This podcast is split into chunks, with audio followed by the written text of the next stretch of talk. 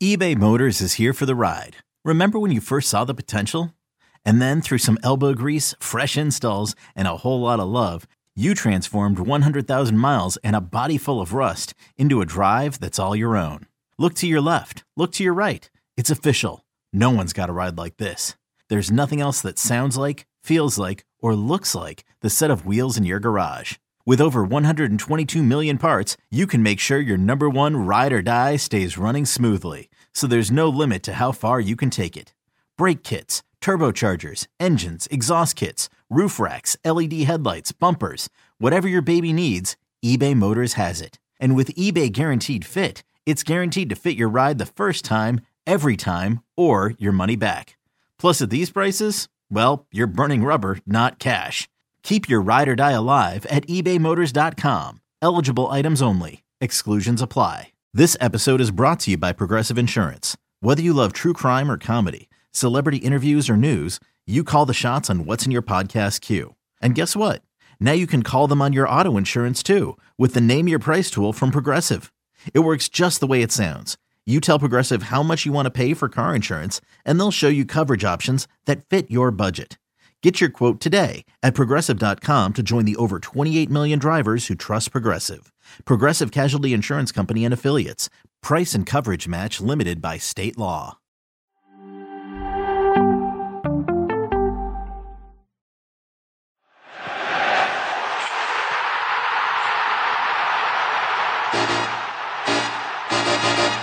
What is going on, everybody? Welcome to another episode of K Golasso. I am your host today, Heath Pierce. I am filling in for the wonderful Ian Joy. But I've got my favorite guests with me, Nigel Rio Coker and Mike Lahizi Lahoud, a former teammate of mine. Boys, we got a lot to break down from the weekend, but we're going to go right off the top, starting with Arsenal, Liverpool. Before before we get into sort of the game flow itself, uh, I'll start with you, Nigel. Do you have any grievances you want to air from from from this match? Is there anything that's bothering you? Anything that you want to get off your chest before we get into some of the other stuff that may be a little more neutral? You know what, Heath? Honestly, I can't really say so. I think for me, it was just a great game of football. I think the only disappointing thing I would say, it was a soft penalty that was given to Arsenal. Because in reality, the game was fantastic. I think that soft penalty was a real harsh decision, and Arsenal did play great, but Liverpool did well as well, considering this transition that they're going through, and it was a great game of football for the neutral. But I think the penalty decision is the one thing that really, I would say, was disappointing. Michael mm. Hood, is there? Do, do you agree with this? Is, that, is, is this what's on uh, your chest as well? I mean, do you think uh, a result like this, you need a little bit of luck when you go on a run, right? In the form yeah. that you're in, luck tends to fall your way. Do, do you think that, I mean, obviously, I, I, I know you agree that it's a soft penalty call, Uh, but was there anything else from that match that that, that caught your eye from the top? Gosh, it, it it just, whether the penalty kick or the call happened, it's just been a calamity of errors from Liverpool. It gets worse and worse each week, and I can't wait to go in the in the weeds with this. But at the end of the day, in a big game like this, you just hate to see the referee be the center of attention again. It's happening too much with V A R. Well, let me go back to you on this one then, Liverpool. What is the state that you feel that they're in right now? Obviously, mm. not starting the season as strong as they want. We saw last year, same thing, but they get on, they quickly make pace and they keep pace with with with the top of the table. Right now, they're a little bit behind that. Uh, do you think that this is a a year that's going to be hard for them to bounce back on? Absolutely. I think it's getting into panic stations. Their saving grace has been the Champions League. That's been an outlet for them. But even that, they played Rangers, the worst team in the group and probably one of the worst teams in the competition. And that can give you a false sense of security. There are deep, deep rooted problems in this Liverpool team. Number one, going into this game, how do you not start Bobby Firmino? He's one of your leading goal scorers. He looks to be the only person who has confidence about him. He showed it on the second goal. Well-timed run, even better finish. And Darwin Nunez, yes, he scored today. Quality goal, goal poacher's goal. But th- there's just more about this team that I'm worried about. Midfield. I said at the start of the season, their midfield, they need more depth. They need to freshen it up. And Thiago and, and Jordan Henderson, I did not think they had a great game. They had moments, but defensive transition is where they got exposed by Arsenal. Nigel, uh, on, on the same note, Mo Salah subbed off. Not his season. Are we seeing the end of uh, of of perhaps? Uh, I, I mean, it's, maybe it's too little to say the end of an era within that group. But obviously, uh, Sadio Mané leaves, and now you've got Mo Salah subbed off. Is it is it going to be an off year, or do you think he's got that ability still to turn the season around for them? It's a disappointing year, Eve. I think for me, yeah. uh, Mike and I tapped on it before as well. We said it that Sadio Mané is a big miss for this Liverpool side.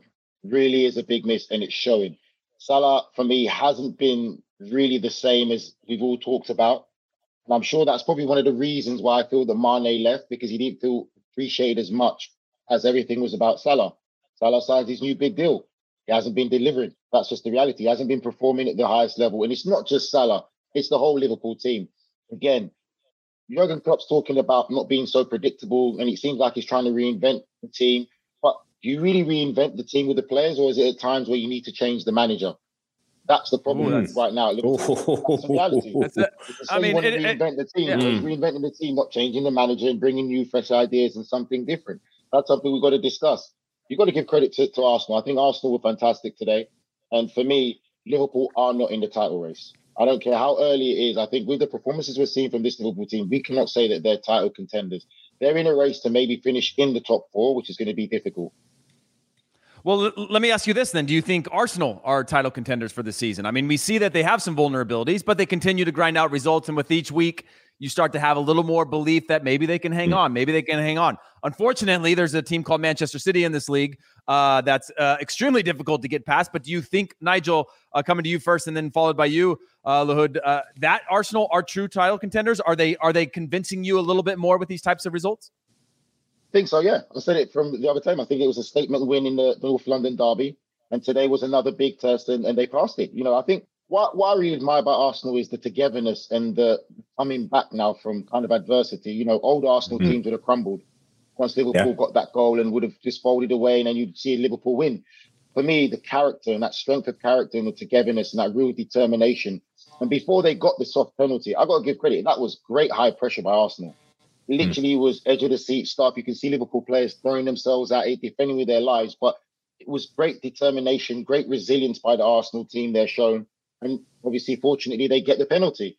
But I definitely believe that Arsenal are in the title race, definitely for this year. How about you, Mike Lahoud? Eight wins, one yep. loss, right? Uh, and and and cruising, right? There, you don't, you can't get to those types of stats at the beginning of the season. Yeah. After nine matches, you're going to eventually play good games, like you ta- like like Nigel talked about, North London derby. Now you have a result here. Do you think their belief is that we might have something special going on right now? Oh, their belief is through the roof. The red half of London should be buzzing right now. I know it's nine games. They haven't played Manchester City yet. That game will decide if they are true title contenders. But what I love about Arsenal is that they're making the Emirates a fortress. To be good in the Premier League, yes, you have to go on the road and get results and scrap. But Liverpool teams of the past, City teams of the past, United teams, yes, Nigel, I had to say United, but United teams of the past, going to their home stadiums, you already knew you lost. And for Arsenal, there's that believability when you can grind out results. I actually, Nigel, I want to challenge you with that. I actually didn't think in the first half they played their best football. I thought they were very fortunate to get that goal, but you have to put yourself in the right places. Their their willingness to get numbers forward on the counterattack, that's been the biggest difference I've seen with this Arsenal team when things aren't going their way, is they get four or five players on the counter, and that's down to this defensive solidarity that Saliba provides. Him and Gabriel, Gabriel... He's going to make mistakes. He's It's just what you get with him. He's very aggressive, made a mistake on the goal. But when you have leadership and consistency in Saliba, that now filters down the spine, and you're seeing this confidence grow defensively first, and it's turning into attack and goals. Oh, I like I this. Nigel, uh, Mike yeah, as well. I was just going to say, I think what you have to look at, Mike, as well is sometimes when you look at these championship teams, they're going to have periods where they're not playing well. Mm. And even when they're not playing well and they're getting results, something you need to take note of. That's something yeah. you need to be scared of, because it's all part of that winning mentality. And just like he said, they win today. Confidence in that dressing room is going to be sky high. Confidence is going to be so high now that they beat Liverpool, one of the teams that people will say, this is a real test for Arsenal. They came through that test. The confidence in that dressing room is going to grow tremendously, and they're really going to start to believe. And because they've got such a great togetherness, there isn't really a reliance on one specific player at Arsenal. Let's be real. Gabriel Jesus has been the X factor. Has changed that team, that mentality. And another thing, like he said, look at Martinelli's performance today. He didn't even make the last Brazil squad call-up. So it just shows you the talent that they have there, and also it shows you the talent that Brazil has and the strength in that they have looking to that World Cup. Because a performance like that, you would think he's a starter for the Brazil national team, because he was absolutely sensational today. Yeah, it's an incredible thing when that mentality, Mike, uh, comes comes to life, right? You see Gabriel Jesus yeah. tracking all the way back into his own box, trying to secure those wins. That's a thing that those are the mm. intangibles, you know, in a locker room when you have that belief from people saying, hey, we're going to get out of this with the result. We're going to do whatever it takes. And sometimes that's tough to get buy-in across the board. But it seems like at this moment, they they know how to get that that sort of uh, win within reach, and they're willing to do anything mm. to, to, to see it out. Hey, you saw the North London derby, Jesus coming back, and I thought it was because he was playing against Richarlison and the whole competition for the Brazilian national team. But credit to Mikel Arteta, you have to get buy-in from your new signings. Remember, a year ago, this is only a year ago that Arsenal were in just dire straits. Aubameyang, the crisis there. He got rid of Mesut Ozil. He got rid of so many players. This is a new look team. I believe he finally has his team. And what you saw in the second half of the season, last season, although they didn't get Champions League, they went on a tear, and you're now seeing that confidence spill over with the additions of champions like Gabriel Jesus. And, and think of what might have been if Zinchenko would have been on the field today. Big, bold move to go Tomiyasu at left back. It shows the depth that's starting to grow in this team. When Liverpool, I look at it, when Liverpool made their subs, Bobby Firmino, Lucho Diaz, I think him going out was a big factor that, that will not be discussed enough. I think that changed the game. Firmino coming on, they get the offensive boost with a goal. But when I look at this Arsenal team and I look at their benches, you look at who Liverpool have to come on offensively, and you don't see it right now. They're, they're, they're front four, Jota, Firmino, was it Nunez and Salah. Once they came off, the game was done. And Liverpool were almost desperate to get out of there with with a draw or, or hoping Arsenal wouldn't fire. And I think there's a turning of the tide and a changing of the guard that's happening in the Premier League. The fear factor that's associated with Liverpool is going away, and and just the confidence factor and the fear factor of going to the Emirates is starting to reignite itself. Go ahead. Um, I was just going to say, just to add to what you said, Mike, this is, I'm going to throw a little grenade or something there. Mm. You're right. Mikel Arteta finally has his team, and you can see an identity coming there. My thing is this now, is that above board, the hierarchy of Arsenal, are they going to really start to show greater belief in Mikel Arteta now and give him funds to reinforce? Because if they really want to compete at all levels, they still need to improve that substitute bench and that squad, that real strength in depth. Because right now, starting eleven, fantastic. Few players that can come on, make a difference. But would you say squad for squad players that the teams like Manchester City, they're going to be competing against, you know, the likes of, of Tottenham and other clubs like that along those lines? Mm. Do they really have that strength in depth?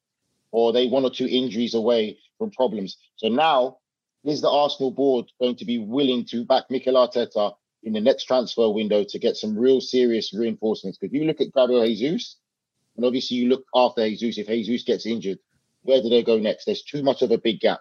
But competing at the level that they want to compete, they need to get another high-quality striker in that can keep it going if anything happens to Jesus.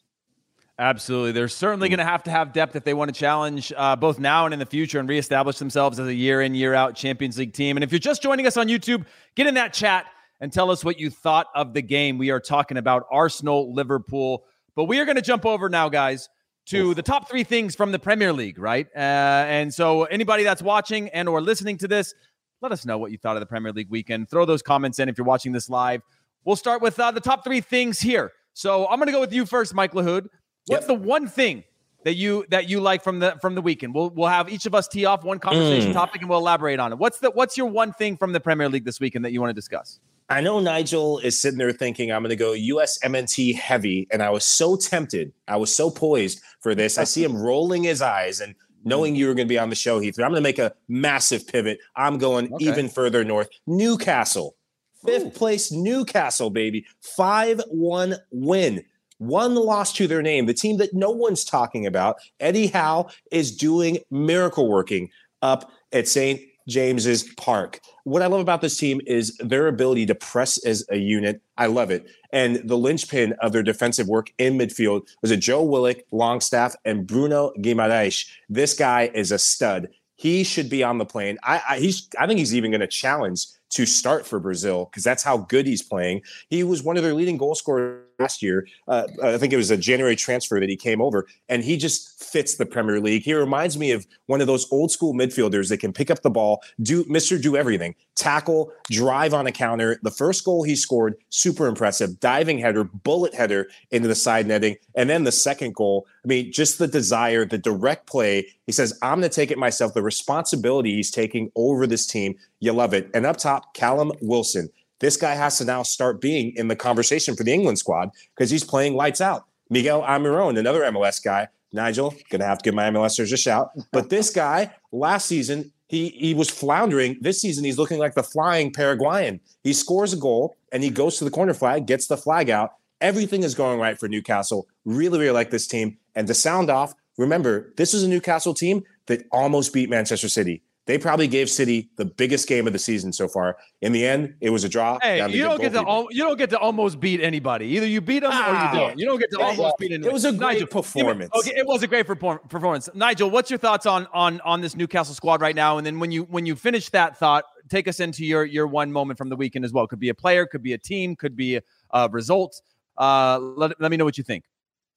I think it's a great squad. I really do. I think that um, Eddie Howe is a great manager as well. And I'm very glad that they give him the opportunity to show how much of a good manager he is, because it's him that's getting these guys to gel together. And how they're doing it in Newcastle, they're doing it slowly and quietly. They're getting players in. They're getting the right players in that fit their system and their style of play. And they're building something special. That's just why I look at this Newcastle team. They're building something special. Them not competing in Europe helps as well. The more they play together. So you think you think it's a pro- you think the project is well underway? Like the project that we're going to see is well underway. Is the seeds are being watered right now to build those pieces uh, before you yes. start to see the big big names come in to support that. one hundred percent. I definitely think so. I think for me, my take of this weekend, I'll have to give it to Chelsea. Yes, Michael, Chelsea. I thought that they played fantastically well. They played mm-hmm. fantastically well. It's great to see uh, Christian Pulisic gain some game time, and he really did take the opportunity. He was fantastic. He looked a bit rusty in the first half. And obviously that comes because of not playing. You know, you can't really blame the young lad that he's not getting enough game time, but he was fantastic. And he took the opportunity that was presented to him to get some game time. And uh, he did himself all the favors he could, you know, and it's only good for himself, but also it's only mm-hmm. going to benefit U S A that the more game time he gets for this up and coming World Cup, he can really be fit and ready to go. But Chelsea's performance was fantastic. And the worrying thing for me is I look at Wolves. And Wolves looked absolutely horrendous. They looked really mm. bad. They looked so lost in the sense of no real system, no style, um, just giving the ball away so cheaply, couldn't keep possession. They looked like a championship side, but Chelsea mm. did play very well. And it was great to see, uh, like I said, your boy Pulisic get a goal and uh, play a fantastic game. Mm, mm, uh, mm. Lahoud, Lahoud, uh, quick quick note on, on Pulisic before we, we jump over to mine. Yeah, you could see the relief in his face and the excitement of um, it almost reminded me with the U S men's national team. I forgot which game it was, but he had a he had a, a moment where he came off the bench and he scored a goal where Greg Berhalter was really testing his character and resolve and will and saying, can you be the guy we can rely on to not just have the armband, not just be Captain America, but but can you be the guy? And you saw just the believability that he had and just the regaining of confidence. What I loved about the goal was he and Mason Mount, and Mason Mount starred in this game, getting a couple of assists, but he and Mason Mount, the telepathy on Pulisic's goal, he still had a lot to do when he did that give and go. In the first half, although he was misfiring, I thought he was Chelsea's most dangerous player getting into good spots. It looked more like the Christian Pulisic of old. I love what Chelsea are doing now. They have the flexibility of playing a back three, uh, what, three four three that we've seen under Thomas Tuchel, and also a back four and a four two three one. It, it leaves different teams with different problems to solve. He, Conor Gallagher, Mason Mount, the mobility in that midfield three is a nightmare to keep tabs on because all those players can run, all those players can pop up in different places, but that interchangeability between he and Mason Mount, I think that is Christian Pulisic at his best, playing with someone that he has chemistry with. I like that. Well, the thing that I'm going to move over to then is actually the Leeds match. It was one of the more complete first halves I've seen from Leeds in terms of dictating the flow of play, having an actual system. I saw Tyler Adams get into the attack and set up Bamford on a ball that he should have be, been able to put through. Brendan Aronson slaloming through to set up the first goal. A really good performance from the Americans, but Leeds starting to have a little bit more, at least in the first half, uh, of, of something that might give them a foundation to survive or do well in the Premier League, right? that high energy stuff works until you get punched in the face. They were controlling the run of play, one stupid uh, set piece. They then go one one, and they're able they're not able to get out with any points on a day like this. They've got to start to extend those longer. But but but Leeds, are, I'm starting to see just a little bit of a um, just a new way of playing. That's not just you know you know kissing the crest, heart, fight, and things like that. Because we know the Premier League's so good that to do that for for thirty-eight matches just isn't sustainable. So there are some glimpses there that I'm starting to see, and I thought overall decent performances from the Americans. But look, we're going to take our quick uh, first and only break of this show. Uh, when we come back, we've got three things from Serie A, as well as uh, a little whip around Europe. So we'll be right back. Okay, picture this. It's Friday afternoon when a thought hits you. I can spend another weekend doing the same old whatever, or I can hop into my all-new Hyundai Santa Fe and hit the road. With available H-Track all-wheel drive and three-row seating, my whole family can head deep into the wild. Conquer the weekend in the all-new Hyundai Santa Fe. Visit Hyundai U S A dot com or call five six two, three one four, four six zero three for more details. Hyundai, there's joy in every journey. Robert Half research indicates nine out of ten hiring managers are having difficulty hiring. If you have open roles, chances are you're feeling this too. That's why you need Robert Half. Our specialized recruiting professionals engage with our proprietary A I to connect businesses of all sizes with highly skilled talent in finance and accounting, technology, marketing and creative, legal, and administrative and customer support. At Robert Half, we know talent.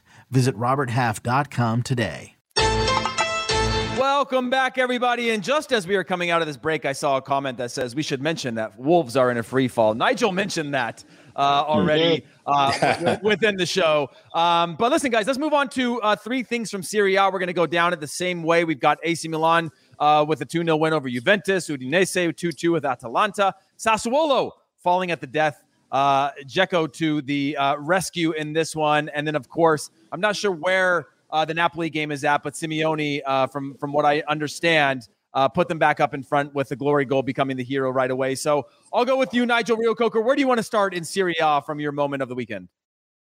For me, I saw a bit more of an energetic A C Milan display. They absolutely dominated Juventus. Really did dominate them. I wanted to see that same energy when they play Chelsea in the Champions League. And I'm sure they're going to give Chelsea a real game at the San Siro for this uh, week's Champions League competition. But they dominated Juventus. Juventus are dire right now in such dire straits right now. And uh, Vlahovic was very fortunate not to concede a penalty, because for me, that looked like a deliberate handball that should have been given a penalty. And it was uh, complete dominance. And you really wonder what is happening at Juventus, in the sense, are they going to make the decision, or is it really the financial burden that's really mm. stopping them? Because they just look like they could not compete with A C Milan. Nigel, do you think mm. that uh, Vlahovic is, is, do you think this is a, a short stop, a pit stop for him on, in his career, and where he could likely end up leaving there sooner than later if, if if he's not getting the service? Or do you, or do we think that he's not quite the player that we saw he was when he was, you know, the only guy that was generating attack for his former club? He looks like he's lost confidence, because he had an absolute shocker yesterday, and he was at fault for giving the ball away cheaply for the winning goal for A C Milan. And he just looks like he's lost complete confidence. So when you see that again, the Juventus players, just heads just went down, and he just he looks like a complete different player now. I think that the fact he's not getting the service, he's not scoring goals, and everything is becoming a burden to him, that he just doesn't look like he's enjoying himself. And it's only going to be, again, it's a matter of time whether they're going to have to say, right, it's not working out for him how we expected it to here. We have to cut our losses and maybe let him go somewhere else. Because right now, this Juventus team, again, a team that's completely in free fall.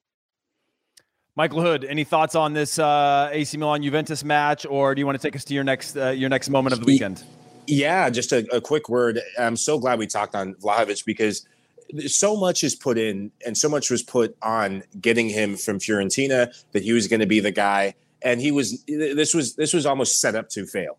Because you need good players around you. You need players in form if you're a striker of his caliber. With his Serbian national team, he looks like a different player, because he's playing with Dusan Tadic. He's playing alongside Mitrovic. These are players that are in form, doing well, and will provide the service. I know Mitrovic is a goal scorer, but he can set them up as well. Vlahovic, what I saw that I, I hadn't seen before today, he was dropping deep to get the ball. That is not Dusan, Duhan, or Dusan Vlahovic at his best. He's an out-and-out target player. And if I'm Juventus, I would start thinking about going with Milik, because Milik at least looked more dangerous. Do you start Moises Kean? When Moises Kean came on the field, I thought he posed more problems, getting two or three dangerous looks at goal, more so than Dusan Vlahovic got throughout the entire match. And for Milan, the impact of Theo Hernandez, you cannot understate that. You saw more of a dangerous Rafa Leal. Theo Hernandez giving that width on the left-hand side, getting forward, bombing forward almost like a left winger, allows Leal to float in and around Giroud, and it looked more like the Milan that we're used to seeing. Well said. Uh, Mike, for the sake yeah. of time, I'm going to count that as your your moment of the well, weekend as I, well. Actually, Obviously, okay. But I, actually, it is yeah. worth noting that I, I know that uh, uh, Nigel was talking about Pogba being a big miss, but A C Milan were missing a number of their players as well uh, in this mm-hmm. match, and didn't have their anywhere near their best team, and they were able to come out of that with just grinding out that type of result, making it difficult for Juventus. But go ahead, Mike. What, do you have another moment yeah. for us? Yeah, I have I have a moment. This was the the the real game that I was keeping an eye on. Atalanta, Udinese, second versus third. Heck of a game. Gasperini, I think well, he almost no. overthought this one. It was, they're up two nil, and the impact of Luis Muriel was incredible. He he sets up the first Adama Lookman goal, peeling out his runs in behind. Such a clever runner off the ball. You saw what he did at Sevilla. Comes to Italy, brings that that confidence up top and unselfish play. And then the second goal, just wizardry on the ball, baits his defender, draws the P K, and then dispatches it in. And as soon as he and Lookman go off the field, I don't know why Gasperini subbed them off. It made no sense to me because they were in cruise control. As soon as they came off the field, it was one-way traffic. And this is an Udinese team that is so good on set pieces. And Gerard Deulofeu, six assists on the season, thirteen goals last season. I think thirteen goals, five assists. He finally gets his goal on a well-taken free kick. It was going to take something special to get Udinese back in the game. And they got it through Deulofeu, who also set up the second goal with a, a key pass in the box. This is a team that not a lot of people are talking about, but I think almost in that Napoli sort of vein. They're not, they don't have the quality that Napoli have, but keep an eye on this team. I think, especially at home, they could be for real this season. So, Mike, are you basically blaming the manager, saying that he subs cost him to get cost him Absolutely. to get a draw? Absolutely. Yeah? I thought it was. I thought it was down. To, I, I thought it was down. To, I said, man, he overthought it. Up. Hey, he overthought attack it. the manager. Attack the manager, Mike. Or don't, he, no, over, it. he yeah. overthought it. But, he overthought no, it. No, you're right, Mike. It was a great game. It was a real great, great, great game of football. And I think those subs cost him the three points. That's what it was. I think you lose that threat. And for me, it, it's a questionable substitution as well, with the fact that Atalanta don't have European competition. You can surely concentrate all your energy on Serie A. You know, there's going to be times to rest players throughout the Christmas. So you do wonder why he made those substitutions, because they went from taking all three points comfortably to having to share the spoils with one point each. And remember, they've conceded the fewest goals in Serie A as well. So I'm sure he won't be happy with that, the fact of um, conceding so late. But it was a fantastic game. And you do have to say again, Atalanta are really serious title contenders, as well as Udinese. Udinese put some fight and some spirit, and that goes to, you got to give credit to them as well, because as much as we're talking about Atalanta and Napoli, but to be two nil down against one of the top sides in Serie A and to come back, that shows great character there and great resilience to that Udinese squad as well. Well, real quick, uh, you know, just before we move on, if you're if you're watching this live or listening to this later, the, the Napoli match just wrapped up. It was uh, one one when we were coming into the show. It finishes four one. Oh, Chucky Lozano scores one. They end up winning four one. Giovanni Simeone with the winner, and then Matias Oliveira uh, to make it four one to wrap that game up. And then my one game from the weekend again is that Inter Milan, Edin Dzeko. This guy was still, this guy was playing in the Bundesliga when I was in the Bundesliga that long ago, but he's still this guy that's kind of undervalued, underappreciated. But if you put him into spots, he scores goals and he keeps his teams in matches, regardless of who he's playing for. He's just kind of got that career uh, ability uh, to, to keep scoring goals. And, you know, the, for the final moments of the show, Nigel, it's going to be you and I. So we're going to say goodbye to our friend Mike Lahoud. He's got a busy day ahead of him. Mike, we appreciate you jumping on. Any final thoughts for us before we let you go? Yeah, this was one heck of a weekend of European soccer and soccer throughout the world. Uh, always great to be on the show with you, Heath. Nigel, you know how I feel about you. I don't like you. No, just kidding. Always great to be on the show with you. But um, just keep an eye on just the number of games these teams are playing, whether the Champions League, Europa League. I think the the tiredness factor is going to start to show itself at this point in the season and moving beyond, heading into the World Cup. Just something to keep an eye on. Well said. All right, Mike Lahoud. Take the plea deal. Take the plea deal. Okay, Mike, take the plea deal. Take the plea deal. For those of you yeah. who are just uh, listening to this in audio form, Mike has a solid white brick wall uh, that we were joking about uh, that that he was uh, in, in the police station waiting for his lawyer to show up before he talked anything. So we'll see Mike out. Mike Lahoud, thank you so much for joining us today, and all the best the rest of the day. Now, Nigel, let's do a little whip around uh, the rest of Europe. Obviously, we've got the uh, Dortmund-Bayern game. Finishes two two in the final moments.